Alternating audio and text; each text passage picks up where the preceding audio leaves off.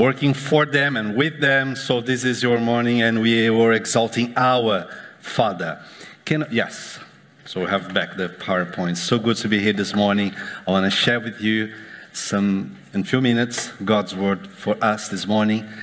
Maybe you are not a father, or you don't have your father anymore, or you are a father, or you have painful memories about your father, or joyful memories about your father. All of us, we have a father. Our God, He is here. We can call God as a father. And today we will be sharing about His fatherhood in our lives for all of us. So today, all your dad jokes you'll be tolerated. It's your day. You feel free and more than this, they will laugh on your dad jokes. They will pretend really well. They're funny.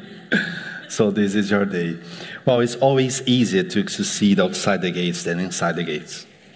It's always easy to have a career. And uh, while I was watching this video, I saw, and there's lots of videos like this on YouTube, and I, I saw uh, one thing. A, a lot of fathers, they struggle when when, uh, when they need to talk about something inside the house. For example, you have these funny videos when they talk about, okay, um, what's the name of the best friend of your child? And, oh, I don't know. What's the name of the doctor? I don't know. Uh, what's the name of the best teacher? Oh, I don't know. But outside, sometimes the guy is a warrior. He's a great, uh, with a big career and all those things. But it's always easier to succeed or to have our best outside. The greatest challenge is inside the gates in your family. And there's a list of men of God in the Bible, and we have all these big names, these strong guys in the Bible. And but inside the gates, in their own families, they struggled. They they even failed in their fatherhood. I'll not have the whole list here to not make you tired, but at least three guys who have Samuel in the Bible. Samuel, he, well, he was a priest, he was a judge, he was a prophet. By the end of his life, he gave a report to all Israel saying, I never had any mistake in my work with you guys. And it's true, a, he was a great man of God, but he failed with his two sons. And his two sons, they were so difficult and so troublemakers that makes the whole nation of Israel cry out asking for a king. So Samuel, if you if you read about his sons, it was a problem. He he was the guy who created nepotism. He put his sons in his place, and it was a nightmare. I have a second guy, David, in the Bible. Another day, I was preaching, sharing about David here, and all these beautiful stories about David. He killed Goliath, was a great king of Israel. The Bible has lots of titles about David, and it's true. But as a father inside the gates, with with his own family, wow, was, was really, really difficult. And we have this another king, Hezekiah in the Bible.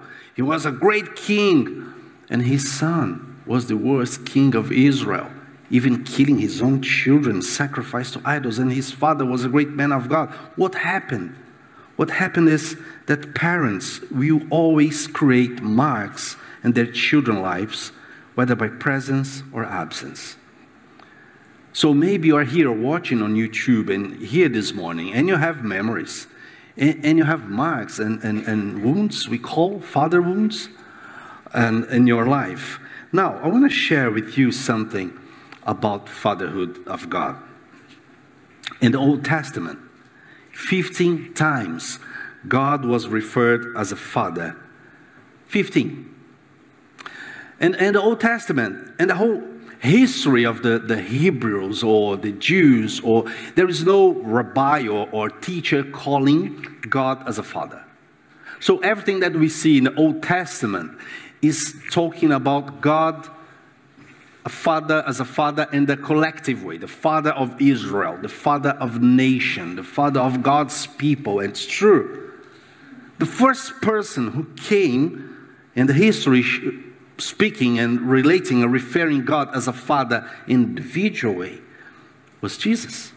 So in the New Testament, we have 165 times, and this was brand new for those days, someone using the name and sometimes even calling God as dad. This was new for them. And maybe for us, we are, ah, it's okay, of course, God is a father. But this was so shocking for them. And let me tell you why this is so important. I have three kids, three girls, they are here, full of hairs. uh, in the house, in the bathtub, and everywhere. and three girls. Now, every time my girls, my kids, every time they hear the word father, they must smile or feel secure or feel, wow, this is a safe place to be with my father. Because if they understand that I don't care, and somehow they will understand that He doesn't care.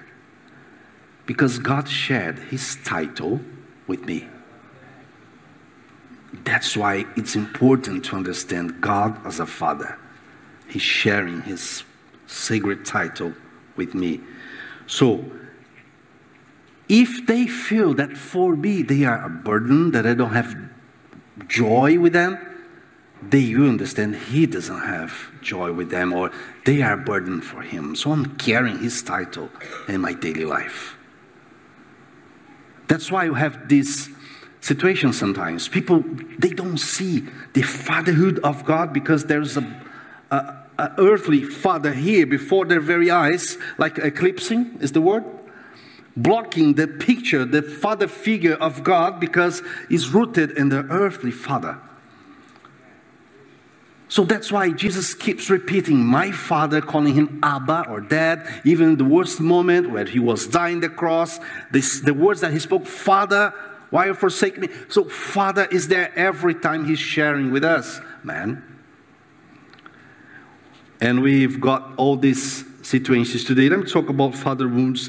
When a father is physically absent, emotionally distant, or abusive, negative, or overly critical character, it can have a long term consequences. You see, when someone says, says, I'm atheist, I don't have a father, there's a father wound there.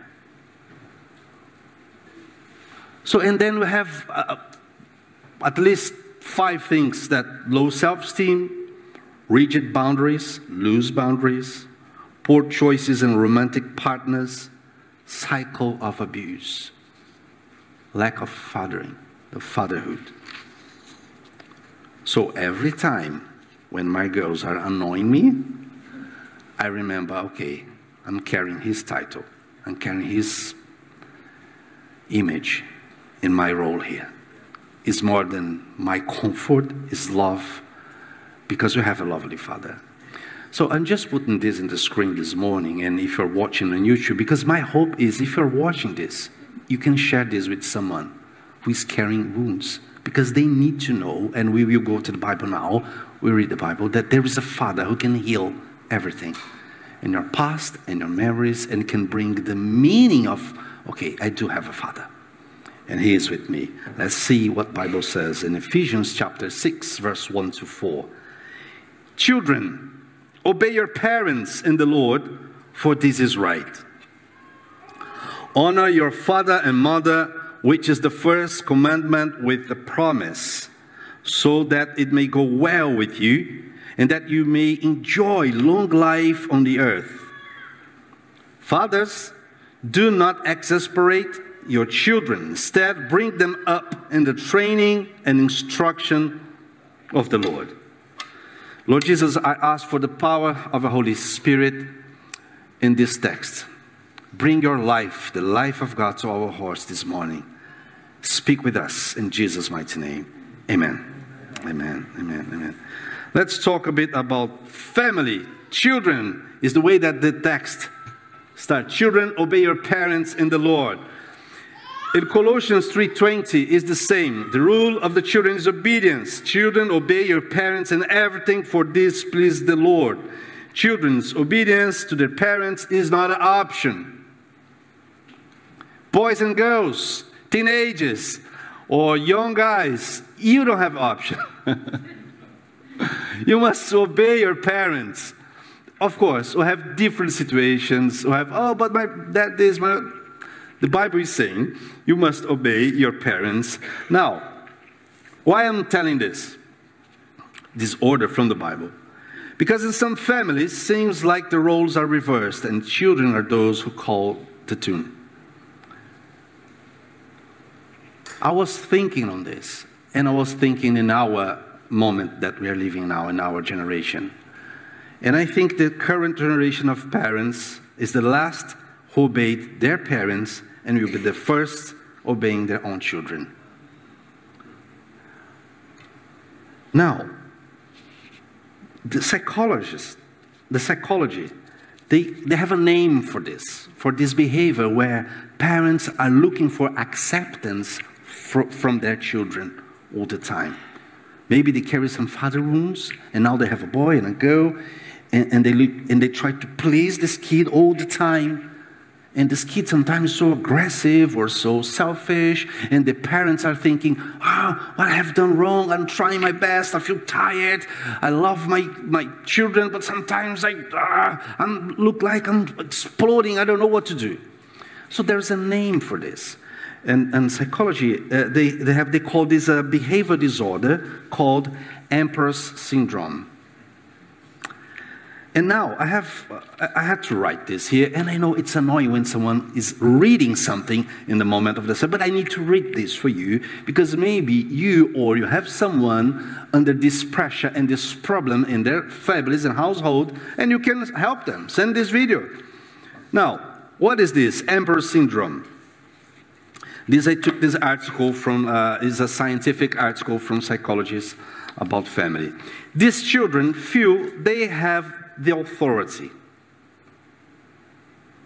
It's true, it is true that they have the upper hand either because parents have granted them disproportionate privileges, because they have failed being consistent and imposing household rules, or because they have failed to tackle on the time on time the first tantrums and demands of the child.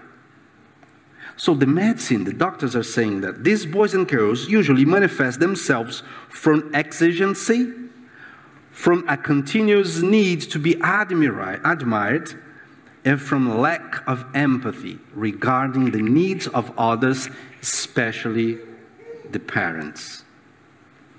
Emperor syndrome.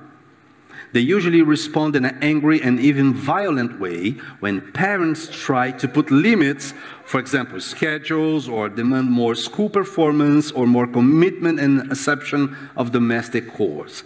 Now, behind this behavior, uh, there's at least five uh, situations or five hidden problems. Number one, deep hedonism. Two, great egocentricity, low tolerance to frustration, plenty of manipulation, little sense of responsibility. This is a um, uh, behavior disorder of this generation.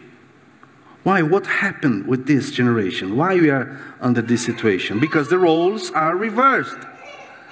Because at some point, the children stop to understand that the parents stop, uh, stop to, to understand the biblical principle about obedience. So when Bible talks about family, and I have a lot about family in the Bible, wives, husbands, children, all of this, God knows how is our heart. God knows what we carry inside. But now let's talk about the parents. Now, verse 1, where we read Ephesians 6, verse 1 says, Children, obey your parents in this verse 1, in the Greek, original Greek, this word parents is father and mother. It's both. But verse 4 is the male figure. The, the text talks about father. Do not exasperate your children. Instead, bring them up in the training and instruction of the Lord. So, this text, Paul, is being revolutionary because in those days they had something called patria potestas, from Latin, the power of the father. In the Roman culture, the meaning is the fathers, they could do anything with the children, with no rules and no rights for the children. They could be excessive, severe, And some children, when they were born with some conditions, limitations, disability, they used to kill, throw away, sacrifice for idols, etc., etc., etc. No human rights. When Paul writes, Father, do not exasperate your children, he's bringing a new concept. Father, you have responsibility. Now, I have this Bible, very fancy, cool, this app. I love the app. And I put this um, version. Do you know this amplified version? And, and this amplified version of verse 4 says, Fathers, do not, provo- uh, do not provoke your children to anger. Do not exasperate them to the point of resentment with demands that are trivial or unreasonable or humiliating or abusive, nor by showing favoritism or indifference to any of them is what the Bible is trying to communicate for this generation. In one hand, when children understand they don't need to obey their parents, and the other hand, when parents understand they don't need to treat their children with love and affection. I remember one day, this man, he was in the church, and he said, I'm so, my heart is bleeding, I'm suffering because I was trying to talk with my boy and he doesn't want to come to the church. So I hit the door. Come on, it's time. I don't want to go to the church. They start to shout each other and the boy refused to open the door. And then he said, Could you pray for me? And I said to him, Oh, I think you must change your strategy. Yes, of course you can pray, but what if when you're way back home, instead to hit the door, you be smooth. Can I speak to you a moment? With love. Not kicking door or shouting from the kitchen or just be nice. And when your boy opens the door at some moment, the first, the very first thing you do is you hug him and you kiss his head and you say how much you love him. Church, we can, we can see this later. We can talk about church later. And he did. And the boy opened the door. When the moment when the boy opened uh, the door, so the father hugged him and kissed and said, I, I love you so much. I don't know why we fight all the time. And then the father started to open his heart, and the boy started to weep. And the boy said, I was waiting for this for a long time. Guess what happened the next weekend? They were together in the church, showing affection, showing love, showing that they are important. Now, we have a negative and a positive um, affirmation in this text when it says, Father, do not exasperate your, child, chi- uh, your children. And then this is the negative part. Do not, negative, yeah. And then we do have the positive part. How can I exasperate my children? I'm not this kind of person that Paul is talking about. Okay, I'm not this wild guy at home. I am good mother. I'm good father. Or um, I'm okay. I'm not the best one, but I'm not the worst one. I'm just a normal guy. Uh, I don't see myself in this text. Well, we have in our generation other, at least I put here, four ways that we can make our children um, very, very hurted. For example, where there are no clear rules of discipline at home, they do whatever they want. They eat at any time. You eat in your table, they eat in their rooms, watching everything on YouTube or internet with no rules. Or when we are very severe in the rules, in the rules when we are not flexible, when we have lots of rules inside the home that doesn't make sense, or when there is no good conversations, dialogue, talk. Beyond that thing, how was your day? It was fine. Oh, I talked with my kid. No, you haven't. Give them some numbers. For example, I do this with my girls all the time. Give me two things very nice on your day, or the worst two things or three things uh, that you are mad, that you are sad about. And then they need to think, they need to stop, and then they start to tell you something. And they give names. My girls, all the time, they give names of people that I don't know, their friends. And I know my brain, I will forget. So I ask again and again the names and what's happening, and suddenly, why this happening? They're opening their hearts. They're coming, they're coming. So dialogue, talk, going deeper. But for this, you have, for example, no clear rules of discipline or excess of severity, or there is no talk or, or dialogue, or when we have no time for them. And the best of our energy, good mood, or kindness is outside that's why outside the gates or in the church or in our careers, I don't know, sounds easier.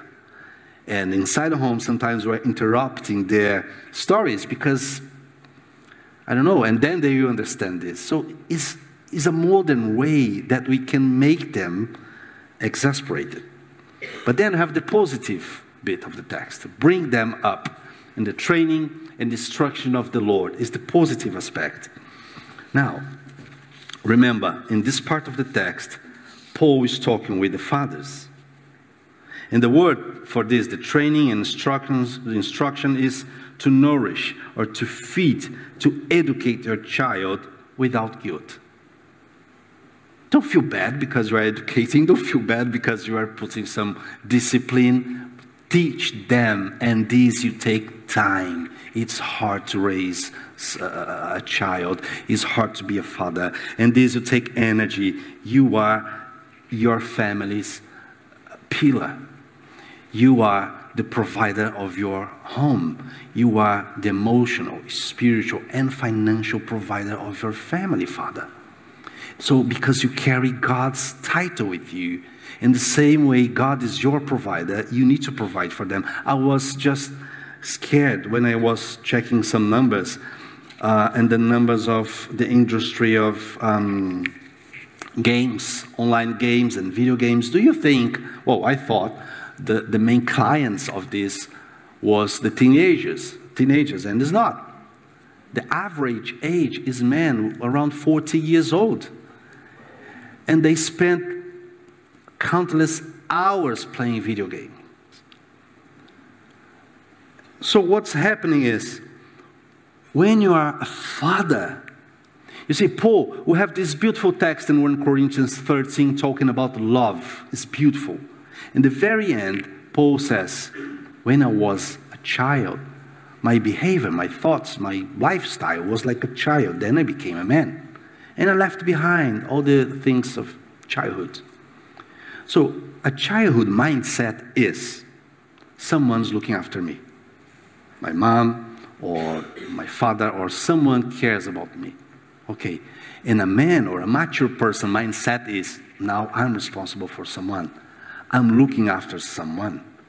So when you do put yourself in this place like God, okay, God is my father. I'm the father of this family. I am their emotional provider.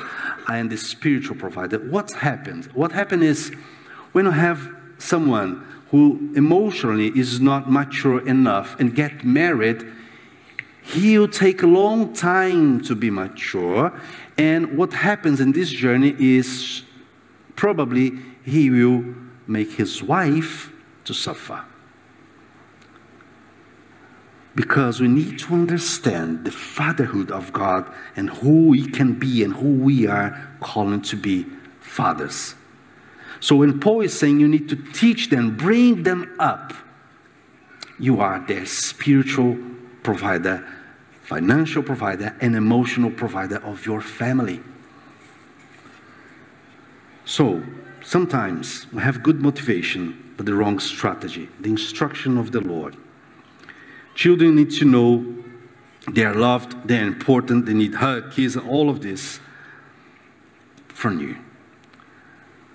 Words of affirmation from you, words of encouragement from you to build up, to bring your family and now I'd like to pray for you because maybe some of us this morning, um, I don't know, another day, a friend told me this. He said to me, Oh, I was reading this story, uh, is a Romanian tale talking about the, the final judgment before God. And then we stand before his throne. And then, okay, Daniel, it's your time now, it's your turn now, you'll be judged in the, in the throne of God, and I'll be there. And suddenly, a very handsome guy, you just arrive alongside me. And this guy, looking very, I don't know, successful and, and beautiful and all the good stuff. And then I, I would say to God, God, is my judgment. What is this guy, what he's doing here? And God is saying this tale, uh, this uh, is what I have imagined and planned for you. This should be you at some point. And everything that I had stored for you. So I know sometimes we try our best. And sometimes we, we think, oh, I think I'm doing wrong. I could be better. God has a plan for you and for your family, and, and you are a gift from God to your family and to your children. I, I just think that sometimes we need to ask for the Holy Spirit help me to be everything that I can be in you. Help me, speak with me, help me to teach, to be the provider, the protector of my family. Let's pray, let's stand. I want to invite you to pray with your family now. It's your family. If your family is not here this morning, no worries. You pray for them. And if you have your spouse or children around you, I'll give you a few minutes to give our hands to make a, a space to find them around you. If you don't have your family here, you pray for them, you pray for their salvation. Let's pray for our households. Household. Let's pray. Girls, come here. You're my family. it's not because I'm on stage. if you can find someone, maybe it's a good moment to ask for forgiveness. Maybe it's a good moment for reconciliation. Maybe it's a good moment to pray for someone that you love and is not here. And you'd, lo- you'd love this person to walk with God, and this person is not walking with God yet. It's your opportunity. So let's pray.